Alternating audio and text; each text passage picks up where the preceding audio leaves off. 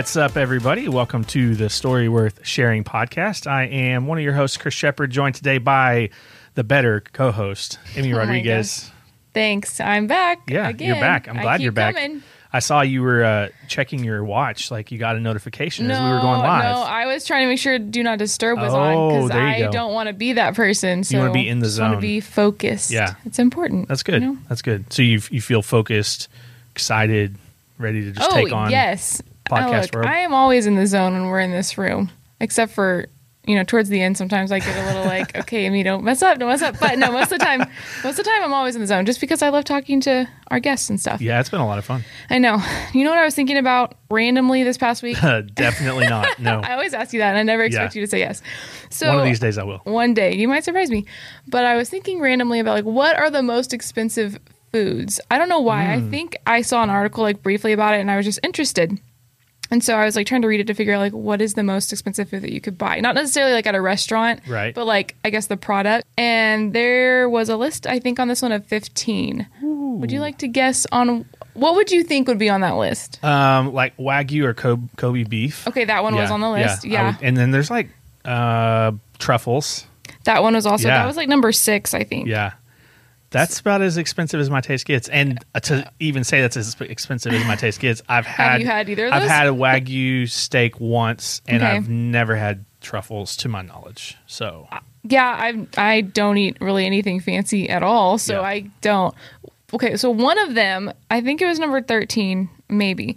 But it's that I don't remember, I can't pronounce like the word for it, but it's like the globe fish that apparently it's like I think it's in Japan, but it's like it's the the thing that has to be prepared the right way or it could kill you. Oh yeah, yeah, yeah. It's like poisonous or Okay, whatever. one, why do we want to risk that? I'm Yeah, just curious. I I, will never pay money almost to maybe die. Like I, get there's a risk, but also, I think that may be some of the appeal though. People are just like, you don't know what's gonna happen. I did. I did re- read that only qualified chefs like that have gone through three or more years of training on how to make it actually get to cook it for people. years? Three or more. Oh my goodness! And do they like training. test on themselves? Like, I'm hopefully, I. Who cooked it right. it? Like, how many times do they have to test their own? I'm assuming they'd have to test their own, right? Yeah, I mean that's you wouldn't like make someone else like try. I would. I mean, that's not, like. Nehemiah cupbearer, Old Testament type stuff, like protecting the king. It's a big deal. That's what their sous, sous chef yeah, is for. that's, that's exactly what it's for. The other two that seem most common on any of the lists was saffron. Which is Interesting. like yeah, like the, it's I think it's nicknamed red gold. It can go for five hundred to two thousand per pound. oh my goodness! I think because of like how rare it is to find it and how I think it only grows like once a year, a certain time of year, and not a lot of it, and you have to get a lot of it to make it like worth it. And then number one, of course, is some famous caviar that I don't even know. Mm, I think know I didn't think of caviar. yeah, it's some rare one that I think whatever the fish is that actually lays these eggs. Again, weird to me. I'm not a fan. I don't understand this at all. But they only deliver eggs every 100 years apparently, and so that's why it's so like rare to eat this specific. I think it's like Almas caviar. Can you imagine? It's an albino sturgeon. Is that what that fish yeah, is? yeah. Can you imagine being an albino sturgeon no, who cannot. only makes it 98 years and then they pass away? Yeah, you. It's like a year and a half, two years before, like their contribution to the world. They're going to Yeah. provide the most expensive caviar, expensive food on the face of the planet, and they kick the bucket I right almost. before. I need to just Google what it looks like. I couldn't even tell you what this fish looks like to be like, wow, that must be an important fish. You know. you just happen to see one in an aquarium I someday, like, oh, that's an important like, fish. That one makes sense. Like, yeah, that looks like a fancy fish. It's probably a very. I feel like it's probably not that fancy. I don't know, but anyway, I'm guessing if it's the most expensive food in the world, it's probably pretty it fancy. says it's thirty four thousand five hundred per Oh, kilogram My goodness. of the caviar. Don't ask me to convert to any other. yeah, we I this podcast is based in Texas. We this is the are list they gave me, but yeah, standard I measurements. know. I was just really interested because I was like, things I probably will never have, Yeah. but just super interested that they are out there. there you go. That was that was my thought. Well, you know, you mentioned important, eh, like important fish, and you would Yeah. want to be able to see it and recognize it. Well, today's podcast guest is very important around here at Brazos Fellowship. Very important. Yeah, we are excited to have Leslie Allman with us. Welcome, Leslie. Thank you. Thank you. Y'all are seriously the best at the intros. I was so excited to see what you called Emmy today. and yeah. Yeah. Yeah. That Never thought know. crossed my mind like, hmm, How much do they like me today? Today I'm pretty important. Yeah. Today you are. Very important. Very important. So, why don't you let everyone understand why you are so important here in the life of the staff at Brazos Fellowship? Yeah, okay, I'll give that a shot. Um, people ask me all the time what it is that I do, and um, my title is Ministry Services Director, which is kind of almost as made up as it sounds. I love that.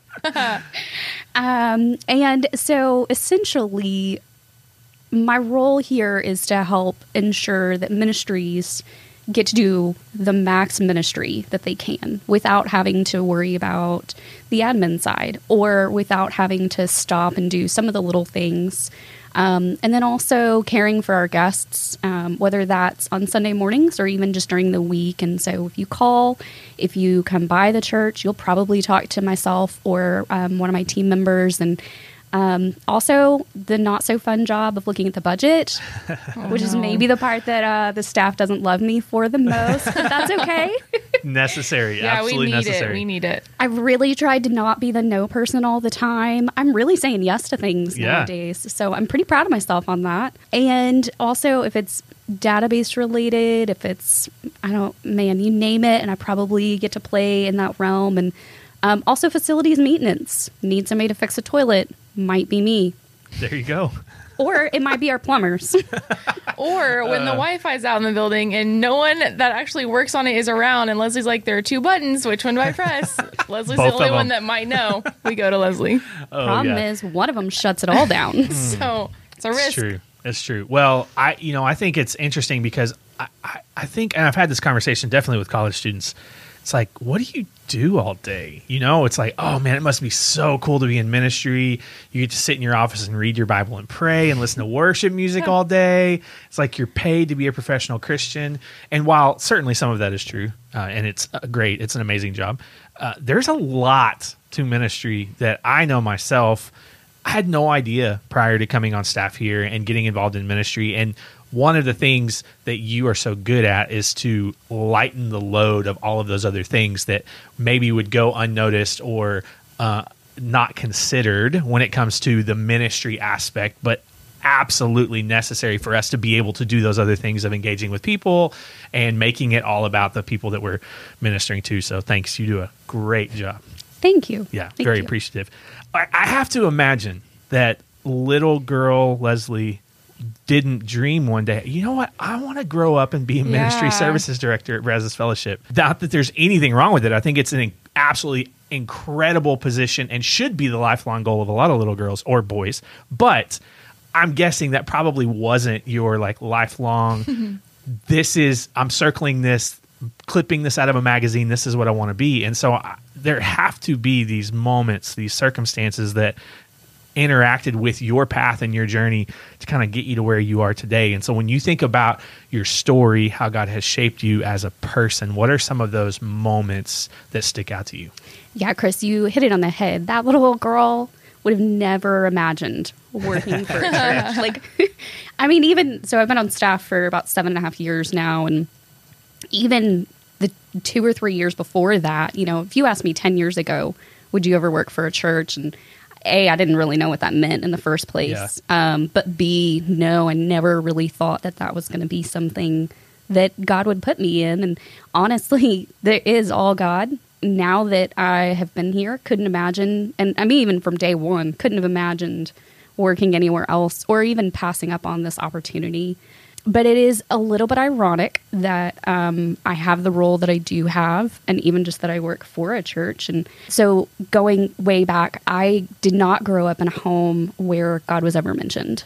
Um, I grew up in a home where we didn't go to church. Uh, I grew up in a really small town, too, um, actually, about 15 miles outside of a tiny small town. Wow. Good old Texas, you know? um, if anyone ever knows where Blue, Texas is, I'm really impressed with them.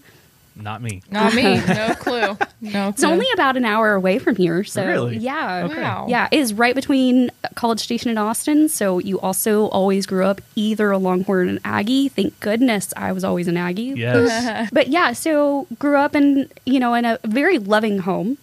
Let me just, I want to highlight that real quick too. Yeah. And my parents didn't go to church. Everyone in town, I think I said this already, like knew we were the family that just didn't go to church. Hmm. And and it wasn't even like a Christmas Easter thing. Like that just wasn't on our hmm. radar and I it's weird to tell people now. I didn't even know God existed. Like kids kids normally know Yeah. about God or know terms and things like that and didn't even have a clue. And also the craziest thing is that my first real introduction to even the words was a private school that I attended for 5th grade. Okay. essentially with my parents we decided you know public school just wasn't doing what we wanted for the time and so we Yeah. were going to try this private school and it was run by some really really good family friends um, and so we went and i remember there being this discussion of okay one thing about it is it is technically supposed to be a christian school Okay. like there was Yeah. there was a bible component like Yeah. a, it was so it was self-paced it was tiny tiny tiny so you got to kind of do everything on your own which would have worked which worked out pretty well for me honestly Yeah. um, i got to study the more time on subjects i really wanted to advance in kind of a deal and got to kind of procrastinate on some of the other subjects and, but there was there was this bible workbook that i had to work through I don't remember much from it, to be honest. And the other just weird, crazy thing, in thinking about it, like there were a lot of things that didn't really line up with this this school and this church, and um, wound up leading toward just some just some childhood trauma that happened there. What I can tell you is that there are there are people who do bad things in this world who have a title Yeah. that can definitely lead us to believing that that God and Christians can't be trusted, kind of deal. Yeah. So essentially, the the director and the principal of the school was also supposed to be the pastor um, of this little tiny church, and um, great family friends. So I got dropped off at their house every day because it was on the way to my mom's work, and school was in the opposite direction. And one thing led to another, and half of the family started waking up later, and things that should have never happened with a ten year old started happening, and um, I didn't know enough at the time to really be able to shut anything down and i also i knew that what was going on was wrong but i didn't know to what degree specifically and i don't even think that's because sex wasn't really talked about in my family either. Um, but even just in general like i was a kid i didn't really know and i didn't know what to do with what was going on and i didn't know i didn't know how to react to someone who's much older who's a good friend who you know should know better kind of a thing and also who had a lot of everything ended with a veiled threat. Like there was there was this you'd better never tell or else mm-hmm. and it was timed so perfectly that someone walked in every Yeah. time that would be said and Wow. so my little 10 year old brain just ran with every potential bad thing that could happen and and i just survived i put my head down and i survived for the rest of the school year and then finally that summer got to the point where I knew like I don't know what all to tell someone, but like this this isn't good and I can't go back there Yeah. kind of a deal Yeah. and so I I woke up one or I didn't really wake up. I didn't sleep a lot. Um, but so one, one night I sat down with my parents and told them and just explained everything that was going on and um, just said, you know, I don't know what to do. And so we pursued that and um, went through the justice system, and they were phenomenal at the fact that, I mean, not only were they super upset about everything that was going Sure. on and fought for me, Right. but also they believed me, which was really big. Yeah. Um, I've heard a lot of stories from people who have struggled with not being believed. And so I, 100%, my parents responded in probably the best ways that I could potentially imagine Yeah. for someone to respond. Um, and got me the help I needed. Um, and so counseling started, um, has been a big part of my life. Yeah. Started at a very young age. Wow. But so another interesting thing through this that kind of ties back to the question of like, did I ever see myself working for a church? And part of their defense at the time was this can't be real because this is the family in town who doesn't go to church. Like they're coming after us because we run a church. Yeah. And it was like, no, no, that's not it. Yeah. It's not it at all. But even through that, I'm not sure, other than to say that it's a totally a God grace thing, I'm not sure why I never connected him and his position to God. Wow. Like, even even as a teenager, even in my early 20s, I mean, I'd struggled with was this my fault and things like that, but I can clearly say that I never really put those two together. Mm, it's incredible. And I, I don't know why not. I mean, everything in me says I should have. Yeah. Like, that should have driven me away from any potential. And yeah, uh, the only thing I can say is that God covered that. I do remember in thinking back, there was this. So it was like a little schoolroom thing and then a little chapel thing. And I remember I used to spend my lunches sitting in the back of that um, just against the wall with a picture of now knowing it was Jesus. I hmm. didn't really know who it was at the time whatsoever, but like always was above me, directly hmm. behind me. And that was my one safe spot there. Like hmm. that's where I felt comfortable. And it wasn't until years later that I could put together why that is. Yeah. Of, without even knowing it, this little 10 year old girl knew just go find safety and just go sit Wow. with God, which just blows my mind yeah, it's incredible. Also interestingly enough there was a lot of history with my family that led to not going to church even before sorry before i was born and things but my parents also saw a lot of the they saw a lot of the fighting that happened mm-hmm. between small churches in an mm-hmm. area. Mm-hmm. And my dad had seen just churches being super hypocritical at all times and that had always drilled down into him of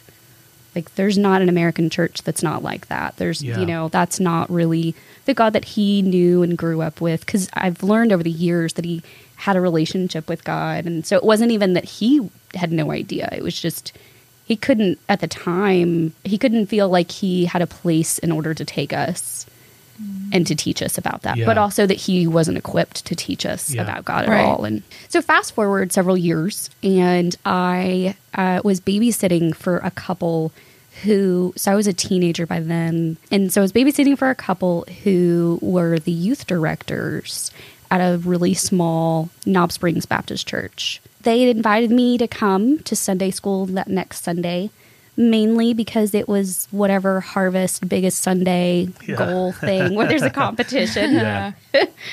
um, and so I was like, well, I like y'all. Sure, why not? I don't know. Chris, you can probably tell from a very early age, I didn't know how to tell people no. um, but so I was like, okay, sure, why not? I don't have anything going on on Sundays. I don't do anything. And they were willing to pick me up. That was another really Mm, big yeah. thing. Yeah. They came and got me. It turns out I went to school with a quarter of the kids there.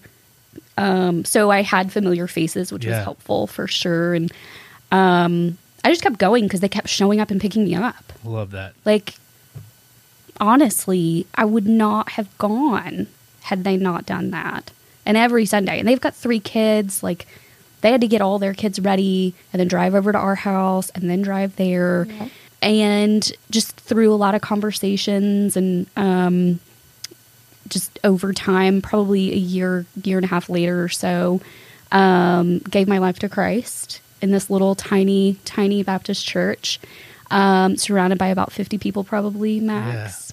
Tried to start learning what that meant because also didn't grow up going to to Sunday school. I didn't know any of the the songs. I didn't know any of the stories, and you know I've never been able to tell if I think that's a disadvantage or if that's an advantage. Um, I think I've learned over the years about God in a very different way, which is a little special, I feel like, to me personally Yeah, at least. Absolutely. But also, I've had a lot of times where I felt like, oh, I'm really behind. Um, I remember teaching Sunday school here, actually at Brazos Fellowship, before I was on staff. And I remember every week I'd be trying to figure out what the preschool lesson was because I'd be reading it like two days before. And I'm like, Yeah. ooh, never heard of that before. Yeah. What's the yeah. story? Yeah. Oh, I love it. Jonah got eaten by a whale? Yeah. How am I 25 and I didn't know that? Yeah. Um, and so yeah, Knobs was was huge in the fact that um, that's where that's where I met God and actually knew it, kind of deal. Um, and then fast forward, went came here to A and M for school, fell in love with a really great guy. Decided never to leave whatsoever. Um, it's a, it was a great town. It's a good size. I call it a big city all the Yeah. time. Well, yeah. Compared coming to from Blue, Yeah. Texas. True. Huge metropolis. Yes. Um, so, but it also still has that small town feel. Yeah. And, Um, so, in looking at we got, we we were both Christians and we both would talk about faith, but we weren't really chasing God necessarily. Um, we didn't really know what to do with that kind of thing. Um, my husband Sean actually grew up in church and has a really great background, and um, but we just didn't know how to find some place that felt comfortable. And it didn't feel like a priority really early on in our relationship. And then shortly after we got married, um, I said, okay, I think this is something we like. We've got to figure out. Um, so we were trying churches in town and just kind of hopped around a little bit, and then we walked into Brazos Fellowship one Sunday, eleven years ago, Yeah. and never looked back Yeah. and I have to say my my faith has truly grown and bloomed and blossomed from tiny to like blows my mind over the time that I've been here both before on staff and then especially also on staff Yeah. as well Man, so crazy. You know, we have very different backgrounds. Uh, my dad was a pastor. You grew up in a home where you didn't even know God existed, that that was even a thing. Um, and to hear you talk about how you were like, I don't know if it was an advantage or a disadvantage, but like just the authenticity of your discovery of that truth. Now, certainly the, the journey, you know, it was very hard and heavy and, and you had to walk through things that no one should ever have to walk through but to come out on the other side to see god's sovereignty to see god's providence to uh, begin to discover his goodness in a in a real and personal way and it not be this oh that's a story that i've heard all my life. And oh yeah of course jonah got mm-hmm. eaten by a whale. Yeah. Like uh, that's a normal thing. Of course like it's this awe inspiring like oh my gosh like god is mm-hmm. real and he is big and he desires to have a personal relationship with me. And man i just think oh it's just incredible to think about that journey and the moments and the interactions that brought you to this place i think it's so cool One of my favorite things about like reflecting on moments is when I know for me, I get to think about the people that God's like placed in, like, and you don't sometimes even realize it till later. Like, Yeah. I know when I was telling my story, I was like, I had to really think about it. I was like, oh, wow, like that's crazy to see. And so, who would you say are some people that were placed in like some crazy moments you didn't expect them to be, but that have helped you bring you where you are today and the people that are those for you today? Like, who is like your circle of people and just encourage you?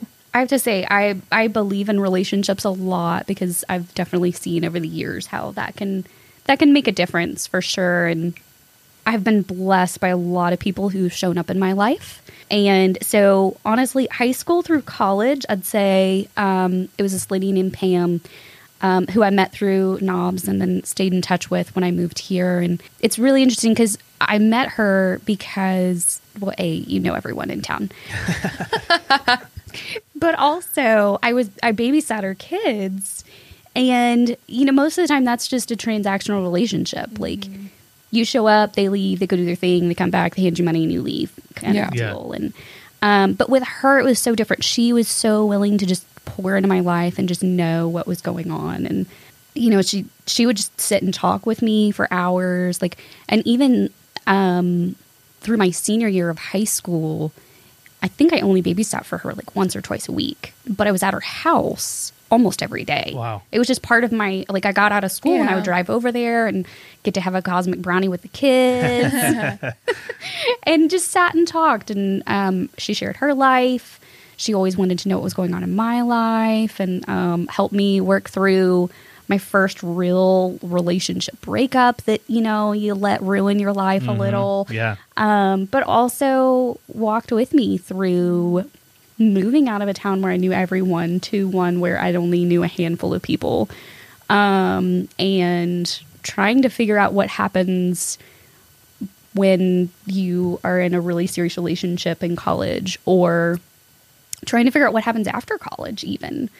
Um, and so she was huge just because she spent time talking and really wanted to know. And it wasn't just the surface, oh, how are you kind of a deal. Like she was always interested in the answer to that. And, and then, so my husband has been a huge, huge providential person in my life relationship. And I know everyone should say that, but also, um, he has been incredibly supportive and patient with me in my journey. And was one of the first people who didn't look at me like I was totally broken. Like, I mean, he was heartbroken when he heard my story, and it's again a God thing that I even felt comfortable to share my story with him when I did, Yeah. because he learned my story real early on in our relationship.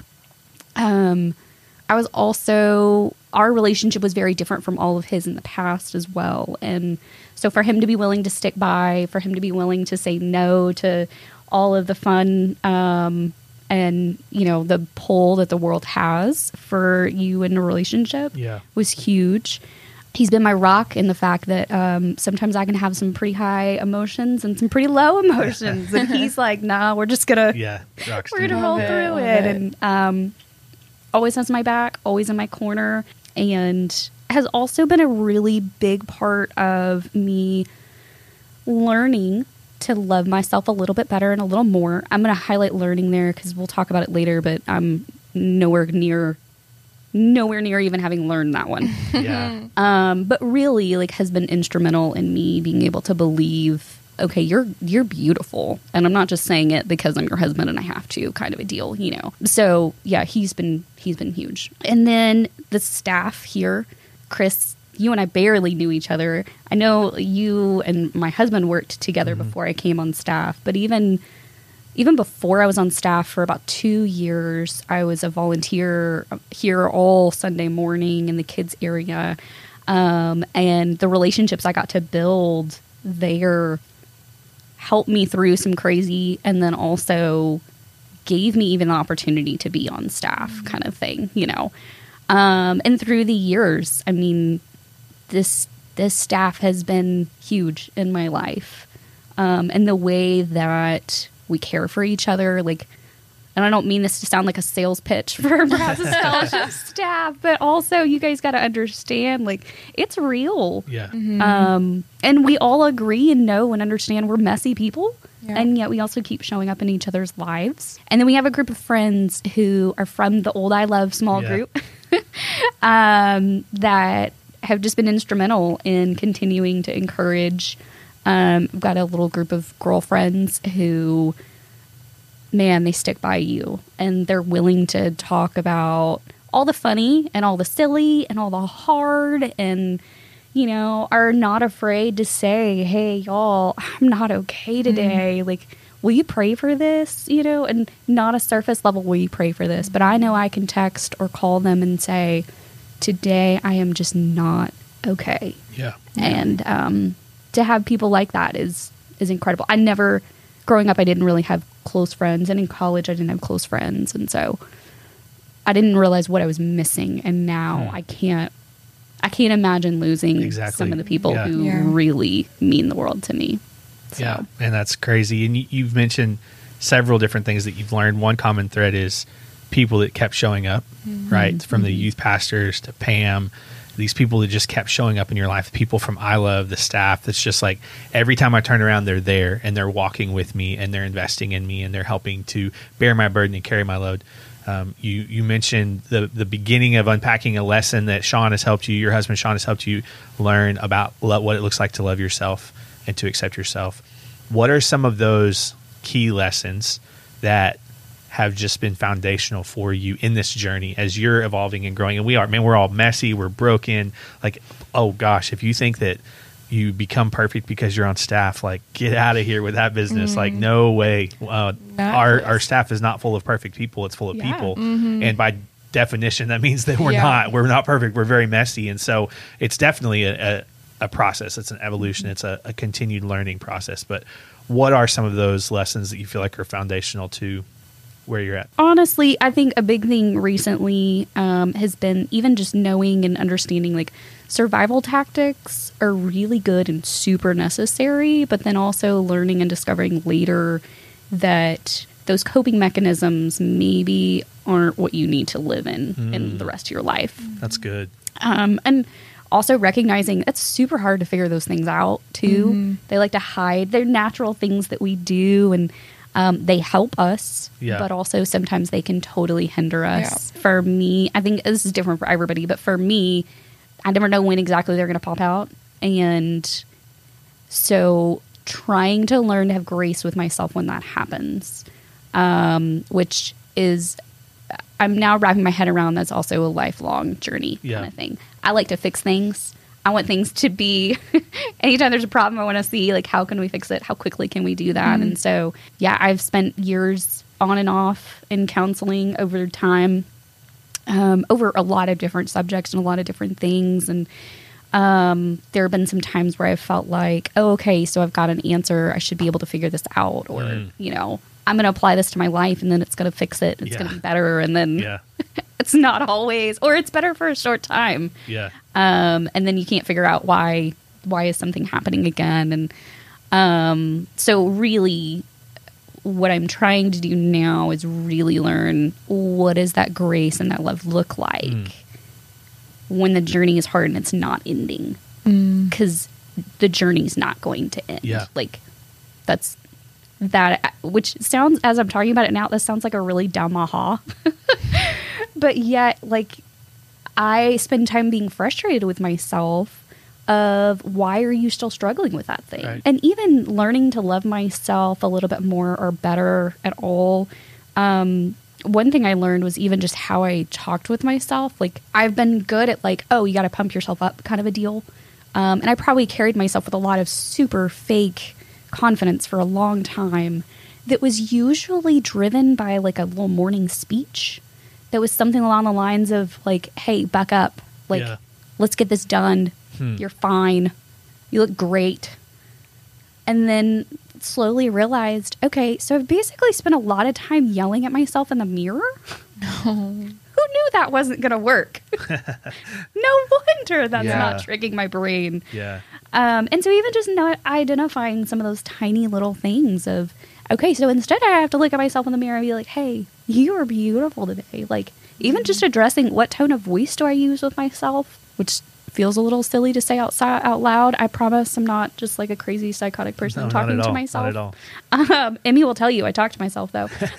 hey, she gets things done. If it's her method, you do it, Yeah. sister. what was it the other day you guys caught me on? The fact that I walk in my office and if I go, okay, let's do this, it means like I'm trying to go in and focus yeah, on something. yeah, yeah. She, it's- she gives us a little pet talk when she walks in. And I'm like, I'm for it. That's for so it. good. Ooh, okay. Here's another big thing. Um, there's a difference between knowing something and believing something, Come like on. and learning it Come and like living it out. Yeah. Like whether it's knowing that God loves you or believing that God loves you, Mm. whether it's knowing that you're good at something or believing you're good at something, whether it's knowing that it's not your fault or believing it's not your Yeah. fault. Mm.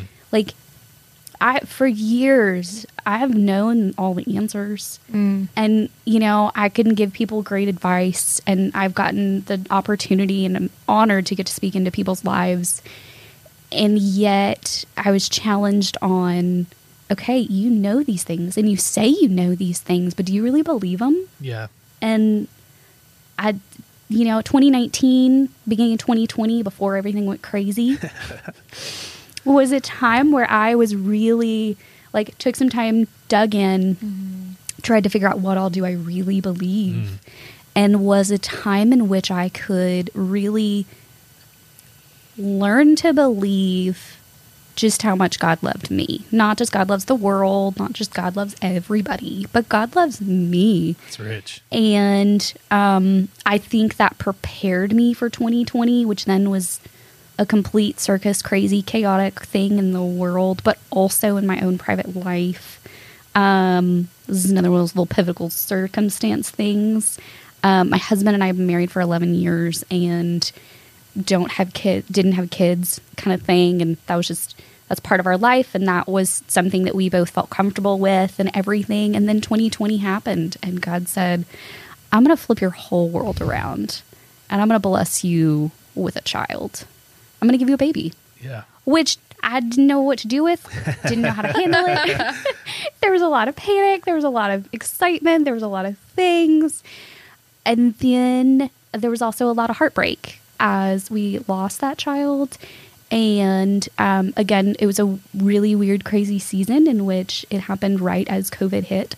And so it wasn't something that we could really share with our friends and family. It wasn't something like we, no one knew if you could see anybody or talk to anybody or anything, you know. And so we really wound up pulling everything in and having to kind of work through it not completely on our own, but we really leaned on each other and then a handful of friends that we knew we could reach out to. And I at first I was like, why on earth would this have I mean, I still can't figure out why and there's a part of me that wants to know really bad. Um, but I couldn't figure out why this would happen right after I had done all of the soul searching because then I got thrown into like a I believed God gave us this miracle. Why would he take it away? I thought he, I thought I believed he loved me. Like, why would that happen? And really having to learn and just sit with him and tell him those doubts and be okay with telling him my mm-hmm. doubts. Yeah. Be okay with asking. Like, that's hard. That sucks. When you, and especially you work for a church, like you feel like you aren't allowed to ask those questions, which again, we have the greatest culture here in the fact that those questions are allowed and they're encouraged. And mm-hmm. through that, of really sitting with God and praying out every emotion and every thought and every feeling and really processing kind of a deal was able to dig out of a lot of the anxiety and depression that came on and really work through this weird season and really enforce more and more I didn't just believe that God was good. I, I just I didn't just know that God was good and I didn't just know that God loved me. I believed that Yeah. God was good and I Yeah. believed that he loved me. Wow. Um, so yeah, I'd say trying to trying to figure out how to love yourself, uh, which looks also different for everybody, completely different. Yeah. Um, learning that that's a life journey, not being so harsh on yourself, and then yeah, that there's a difference between knowing and Hmm. believing. Man, just Yeah. sitting here listening to you talk, especially that end of, of knowing and believing and what you and Sean went through in early 2020. Um, I, I, I'm not going to sit here and try and explain God or any of that because I have no idea. But just sitting here listening, and I, the first thought that came to mind was, can you imagine if you had walked through that before you walked through this season mm-hmm. of God beginning to help you mm-hmm. really figure out what you believed? Yeah, yeah. I I can't. Yeah. I, I don't think I would have landed in the same mm-hmm. places. Yeah. Like, I think I probably would have had to walk away. Like, It's wild. I don't, yeah. Yeah. I didn't think I could handle it at the time, even. hmm I wouldn't have been able to handle 2020 Yeah. If I hadn't, if he hadn't, and really, I didn't know why he had really set that on my heart in 2019. I didn't know why. Like, there wasn't anything bad that happened in 2019, but for some reason I was so unsettled. and it took some conversations with, um, with several staff members before I was able to really dig into, okay, this is what you're trying to figure out. Mm. So, yeah. Man. Yeah. Thanks, Man. Chris. Yeah. You were talking about like how you were processing through that, and you had said that you many moments of just sitting with God and just having conversations. And I think that's really cool because I think that's even something that people have to sometimes learn is okay to just be vocal about like your frustrations. And um, what would you say are some of the other like disciplines that you do that have helped you in moments of processing and things that you're getting better at and learning to do in your faith journey? Yeah. Um, so quiet time. I know everybody talks about quiet time, and everyone says it's different for seasons, um, and then it has to be prioritized. That's real. hmm Um, and being comfortable with what your quiet time looks like. I'd say in both high seasons and low seasons, um, I have definitely felt such a huge advantage in presence and peace versus the crazy anxiety that I feel if I don't spend time with God. hmm Um, sometimes that's just listening to the radio on the way to work. Um, sometimes that's talking to God in my car on the way to work. Um, sometimes that's listening to worship music while I'm doing the dishes and folding the laundry and you know doing all those things. And then it also includes it's super important to me now at least, and I think because it became such a habit because I didn't know what else to do while we were locked inside mm-hmm. and I'm breaking apart and I don't know what on earth to do of just sitting, having some time where it's literally quiet and where I'm trying not to actually think and talk, which is really hard for me to shut down. And, you know, taking a look at something in the Bible, I've kind of bounced between is that that you just randomly open it or is it that you try to read a passage or a section or whatever. And Um, I again that just kind of changes based Yeah. on if there's a subject that I'm really interested in, um, or if there's a Bible study that I'm super interested in, and um, but also making sure that that's not I'm just going to read one verse just to read a verse. But a okay, I even if it is like there's only one verse because sometimes God can really speak to you right. through one verse. Yeah. Um, but if that's the case, then it means I'm reading it and I'll look and see what does a different translation say, or I'll read it a couple times and really say, okay, what part of this relates to me, or what can this mean to me?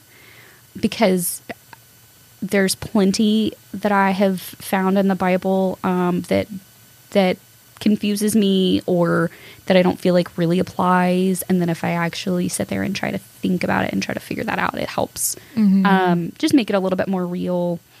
And um, also learning how to be comfortable with with prayer, which is hard. Um, because we all have all these different pictures of what maybe it should look like or could look like, and you don't really know what's right and wrong. And um, if I'm by myself, then I will actually talk out loud to God. Mine is a lot more conversational. Um, I used to pray on the way to work all the time before I worked here. That was like my one, like, okay, every day on the way to work, I prayed kind of thing. And I'm pretty sure people thought I was crazy in the car because I am just chit chatting away, just looking around, kind of a deal, you know. Um, if I'm with other people, like if, or you know, if my husband's home or something like that, like it kind of just depends. Sometimes I'm comfortable praying out loud, and sometimes I'm not, kind of deal. And sometimes we get to pray together, but like you have to, you have to fight through that co- uncomfortability, I think, and be okay with fighting through that uncomfortability, and then just picking and deciding okay, this is how I'm gonna talk to God. Mm-hmm. Yeah, and good. no, like he just wants to talk to you. Like it's okay. It doesn't have to be something formal and super specific. And my husband and I are working through the Bible recap podcast. I'm gonna be honest, I've never read the Bible f- like cover to cover. Never successfully read the Bible cover to cover. Um, tried a couple times, didn't didn't work. Um, but we are 135 days in Yeah. now, kind of thing. Yeah. That's awesome. Um, and I think it's cool getting to do that with someone helps me kind of thing. And um, they do a really great job of talking about uh, passages and things like that. Um, so it's just finding little tricks and, and things. Um, and then this isn't necessarily, I mean, I see a Christian counselor, um, but it's not necessarily a this is a discipline with God that I have kind of thing. But um, just going to counseling when I need it and um, probably should go more often, I'll be honest. Um, I've known my life was a little upside down and crazy, and it took me about two months. Like so, two and a half months ago, I was like, "Ooh, I really need. I need to go back to counseling." And it took me two months to email my counselor to be like, "Hey, man, you got some, you got some time? Can you Yeah. fit me in?" Yeah. And of course, he's like, "Yeah, of course, duh." That's And what I do. yeah, that's what I do. Um, so even though that's something that I am not new to, um, there's always still a little bit of anxiety of that of like, oh, is that okay? Yeah. How crazy am I? Um, but just letting yourself be comfortable with that. And I've really found a lot of good in being able to talk things through and have an outside third party who can speak into something. Um, or also just a safe space where you can just say all the things. hmm All the things. Literally everything. Yeah, that's so good.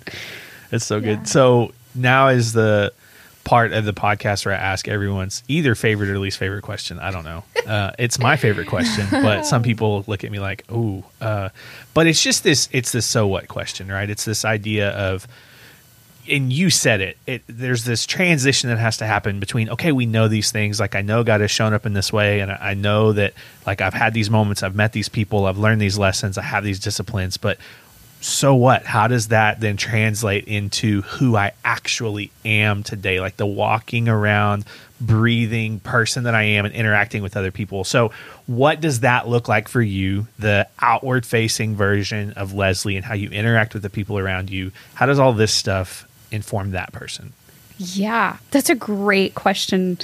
So it's kind of funny. I'm going to tell you a little little cheat thing. I tried to prep for this. uh, by I mean, I already listened to your podcast, but then I knew, ooh, he's doing staff members. I'm going to go listen to a handful of them. Mainly because I was like, wait, how did they answer the ret? Like, how did they talk about stuff, and then how did they figure out how to kind of put it all Yeah. together because Yeah. you're right that can be a super challenging thing of okay but now what do you actually do with it Yeah. and i would say i'm not always the best at what do i do with it to be honest but i would say most things in my life have kind of come together to really teach me and i really try to live out even just the concept of we don't even know what anyone else has experienced. Big things little things. Yeah. whole life today kind of deal you know? Um and because we don't know that we can't make assumptions. And we also don't know how deep the hurt is or not deep the hurt is kind of thing. Um, and so I, I don't do a great job of this. I please don't hear me say that i think i'm amazing and perfect and all those things but i really try to live out god jesus' command of loving others. Um, I try to have a lot of grace and compassion because I see how that has changed my life and how that has impacted my life and the people around me. Yeah. Um, because even it's not just how it impacted me, but even how it's impacted my family. Um, I know I mentioned earlier, like we, I grew up in an unchurched home, and we weren't. We were the people who didn't go. Well, Brazos Fellowship is the first church that my dad has felt comfortable really stepping into. Wow. Now I'm, he hasn't he hasn't come and attended a service, and Sure. that's okay. Yeah. Mhm. But he has walked in the front doors and gotten a cup of coffee and like talked to people in the lobby, Yeah. and then he wanted to see the auditorium and like he's been interested in not just my job what do you do but he's interested in the people and he's watched online with us Yeah. like he's watched church at home with us now that we're online in general my mom watches every week and That's so stuff cool. and Oh, I love it. like it's just it's crazy cool to me to see how the compassion that I've been shown and like the the love that I've been shown has changed my life but changed the people around me as Yeah. well. And I want to try to do that as much as possible and I want to try to love the people that God brings in my life whether that is are the people that I get to interact with every day, mm-hmm. or if that's you know the person who is bagging my groceries kind of a deal you know i want to know what your name is and i want to say thank you to you before i walk out because i have no idea how many people did that Yeah. yeah just trying to figure out how how can i how can i live out and love out the love that god's given me um and then again too i mentioned it earlier just of understanding and being okay with and comfortable with the fact that life is such a journey Yeah. Um, and trying to figure out how to move forward in that journey, but also how do I be the best me, or even how do I just be me in whatever it is that we're going through right now? Um, and how do I be the me that God wants me to be instead of being the me that I think everyone else Right. needs Right. kind of deal? Yeah. Yeah. Well, and I know you, and, and it's true. You said, you know, you don't always get this right, and you aren't, you haven't arrived, you're not perfect, but getting to see up close and personal the way that you interact with people and the way that you are so compassionate and you see the other person, you know, you, you're really the front door to the church uh, Monday through Saturday. Like if someone walks up to these doors, you're the person that they interact with. And I've heard you answer phone calls and I've seen you greet people at the front door. And it is always, it doesn't matter what's going on or how much chaos there is on staff or how busy we are or what project mm-hmm. is going on. It's like none of that stuff matters in this moment. You have my attention, mm-hmm. you have my focus, you have my heart. And you just have exemplified that so well for this staff, for me personally to see that and to be constantly challenged in the way that I interact with people because of the way I see you interact with people. So props to you, Leslie. Yeah. Thank you. Thank you. I have to say that's something that I'm so excited that I get to do here and so honored that I get to do here. Like, we're, you know, yes, we're a church, and so we should be about loving people, but also the fact that from the top down, you know, it's, hey, we've got to love people. And the fact that I get to do that, and the fact that um, Sean and Will know there might be something they're waiting on me for, but if someone does walk in the Yeah. door, I don't have to feel that pressure of, oh, but really, I need to go do that thing Yeah. that they needed me to do Yeah. because it is true. They want me to be able to spend that time Yeah. with that person. Um, yeah. Awesome. Well, thank you so much for coming on and sharing your story with authenticity and transparency. And I like I know that even me just sitting here and hearing it and, and getting to be a part of this conversation was a huge honor. So thanks for participating. Thank you guys. Yeah, Yeah. because it would have been very easy to say no. It's like, nah, yeah, I'm no, not, not for me. not doing the podcast thing. So um, I hope yeah. no one else asked me to do a podcast because it's only because it's the two of you. like, I'm Yes. not saying no to everyone else. Awesome. It's just the two of Love you. it.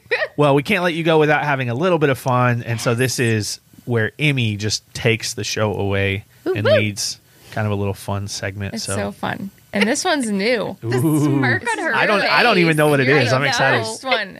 Okay, so it's kind of. Tri- I mean, it is trivia, but it's state trivia. Ooh. Oh, so Oh. I have ten, um, like state hints that describe one of our fifty states, Okay. and and I- I'll give you like four choices, and I feel like you can, you know, process of elimination on a majority of these. You got this. Okay. You got You definitely Okay. can do this. Okay, are Okay. you ready? I'll give you the first one. You got it. Should I preface this with like I like I'm I'm a Texas girl. Fair. Me. I mean, me too. Okay. I've Okay. never been anywhere Okay. really else, so I I get you on this, but I think you can do this. Okay. Okay. The first one. The state's animal, perhaps surprisingly, is the beaver. In 1843, the first chess tournament in the U.S. took place here, and the only American city to host the Olympics twice is in this state. Here are your options: Connecticut, Rhode Island, New York, or Pennsylvania. Ooh. Throw one out there. I mean, I'm gonna guess New York, but mainly just because it's big, and I feel like that would probably have hosted the Olympics. And you would be right. See, look, you figured it out. The state animal Easy. is the beaver. That's what it why in says. New What? York is it a beaver? I don't know. That's strange. Oh, we need a fact checker on some Yeah, of these really. things. we'll have a corrections podcast. We'll figure this out later. Okay, the next one. This state has a population smaller than six American cities and shares its borders with only one other U.S. state. Yet it's the largest producer of toothpicks in the country. Is it Vermont, New Hampshire, Delaware, or Maine? Maine. Yep. Ding, ding, ding. Yeah. Nailed Only it. because Confident. only 'cause She I know got it's that. at the top. Yeah, That's all you need there to you know. go. Largest supplier of toothpicks. I know. Again, we might need to fact check this. So great. Not 100% sure. So great. Okay. Don't steal any cattle in this state or mark a cow with graffiti. This is the only state to enter the U.S. by treaty rather than by annexation, and this is also home to Dr. Pepper and the world's largest rattlesnake roundup. Texas. Yeah, I wasn't even to give multiple choices. Nailed Like we knew that one. Yeah. Did it? Yeah, seriously, don't steal a cow like cattle in the state. You will be executed. Yeah. Like I, am pretty sure. Like I don't know if they, They- still they must- actually they execute. you. I mean, like- they might if you're on their I land. mean, they back just in shoot the day, you. they but were that or yeah. hanging. I don't Yeah, know I if we don't know. that anymore. I don't know you if that's also still a thing. but- do that. That's true. That's true. No, but there's some like weird state Oh, yeah, law. they like take it- there's some they weird things that are written in. There Yeah. probably are places where it's like they don't care. They'll just do what they want. Yep. Scary. Okay. Number four, fossilized dinosaur eggs have been found in this state, which is aptly nicknamed the Treasure State. It's also the home to elk, deer, and antelope populations that each outnumber the state's human residents. Is it North Dakota, South Dakota, Alaska, or Montana? Ooh, that's Oh. tough. That's This one's hard. A little harder. A little trickier. like I want to narrow that down to either Montana or Alaska. You have me at like Just giant they gave the two Dakotas also as options, so. yeah, yeah. I'm gonna say Montana mainly just because it's huge. And you know. would be right. Yes. There we go. Pro. yes. You got Listen, in school I was pretty good at uh, multiple choice. I believe. See, I mean, I didn't actually know what I was answering or anything, but if I had a chance, There was a Process of elimination, baby. All right, the largest U.S. state east of the Mississippi. This state is home to the world's largest sculpture and the world's largest poultry convention, the International Poultry Trade Show. Is it North Carolina, Missouri, Georgia, or Alabama? Georgia. It It is. is. It looks biggest on the And map. I, Chris's face is like, how would she know that? I mean, Chick Fil A's from Atlanta, so does that count for like poultry? That's probably Yes. a really Yeah, good there you go. guess. But Okay, I'm there's your- impressed because I there's your probably connection. wouldn't have got that at all. Okay, Kool Aid was invented here, as was the Reuben sandwich. But the state's most beloved native food is the runza. Might have said that wrong, but it's a ground beef and cabbage stuffed pastry. Here are your options Nebraska, Idaho, Kentucky, or South Dakota. Maybe focus on the Kool Aid and Reuben sandwich. I don't know. I don't know. I mean, part oh, Reuben sandwich sounds e- like it should be more eastern, which is going to make me say Kentucky because that's the most eastern out of those options. But I don't know that the rest of that actually fits in Kentucky. it would be Nebraska. there you go. And I had no idea Okay. either. Learning Okay. something every day. All right, here we go. Both the first human lung transplant and the first heart transplant happened in this state. Additionally, it's the birthplace to a human who put a lot of heart into his puppets. Muppets creator Jim Henson. Was it Arkansas, Mississippi, Louisiana, or Missouri? Ooh. Also have no idea. Okay. Um, I was trying to think like where there would be big medical facilities for the whole lung Oh, and that's heart a good way to think transplant about thing. it. Yeah. But I don't know. I don't know a lot about giant medical facilities. let's be honest. So I like the helpful. thought process. Well, it's Mississippi. Okay, I would have guessed Missouri. Wrong M. Okay, hey, you were you were getting there. You were thinking through it. All right, couple more. Fully one quarter of the country's llama population lives in this state, which also boasts the world's largest cheese factory and more than 750 vineyards. Sharp cheddar and an oaky Chardonnay. Anyone? Here are your options: Washington, Montana, California, or Oregon. Ah, I kept waiting to hear Wisconsin know, because right? you I said know. cheese. Yeah. Like I got I know. real That's where focused they on tricked that. you up on. 750 vineyards. Um, That's okay, another one. so California. Llamas, the llamas. So is it California? It's not. It's Oh. Oregon. Oh, Interesting. okay. I know. Again, There are a lot of vineyards like in the west, Yeah. northwest. That's You- that direction, right? Yeah, Yeah. I'm bad at Yeah. it. Yeah, you, Geography. you got it. Yeah. Okay, this southern state was the last one to secede during the Civil War and the first to be readmitted to the Union. It's bordered by eight other states and gave us such notable figures as Davy Crockett, Minnie Pearl, Dolly Parton, and Alex Haley. Here are your options Georgia, Alabama, Tennessee, West Virginia. Tennessee. Yeah. Yay Did for it. Dolly. Dolly did it, gave it away. Okay, here's the last one. You got this. Okay. This state has given the world the first electric guitar, the first parking meter, and the first shopping cart.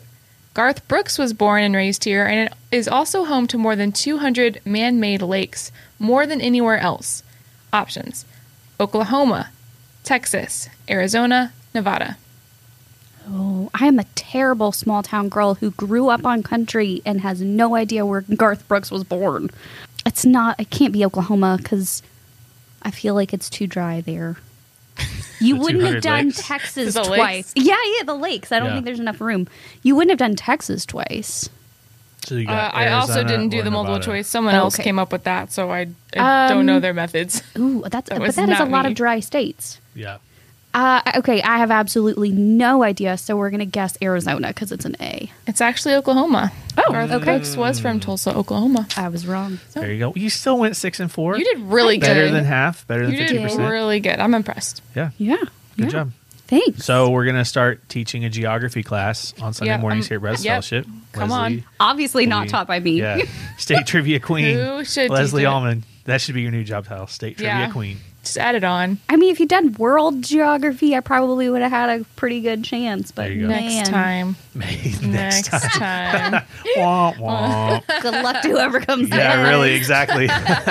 well, thanks again, Leslie, for Yeah. an awesome podcast. Awesome, thank you. Can I also add like add in a fun little like yes, please. Like a fun thing because I talked about a lot of heavy things Mm-hmm. and stuff, and also realized I didn't actually mention like one small, tiny thing going on in my life right Yeah. now, kind of deal. Um, in which God likes to redeem stories even more, kind of a thing. So, 2021 has included a lot of chaos and crazy as well, which includes another sweet little baby. Yeah. Kind of Yay. thing. That's And today, as we record, I am 20 weeks, so I'm halfway there. Yes. We get to find out what this little thing is tomorrow. Nice. Nice. So Love it. yeah, I feel like I would be terrible if I didn't like actually also include like excited and Yeah. you know totally Yeah. blessed over here. God is God is redeeming things and brings you Love it. multiple multiple surprises that you do not know are That's coming. right. Yeah. That's right. And what better way to end the podcast than on that? So, Love it. Thank you guys. yeah, absolutely. Amy, No better news. There you go. I love it. until next time, see you later.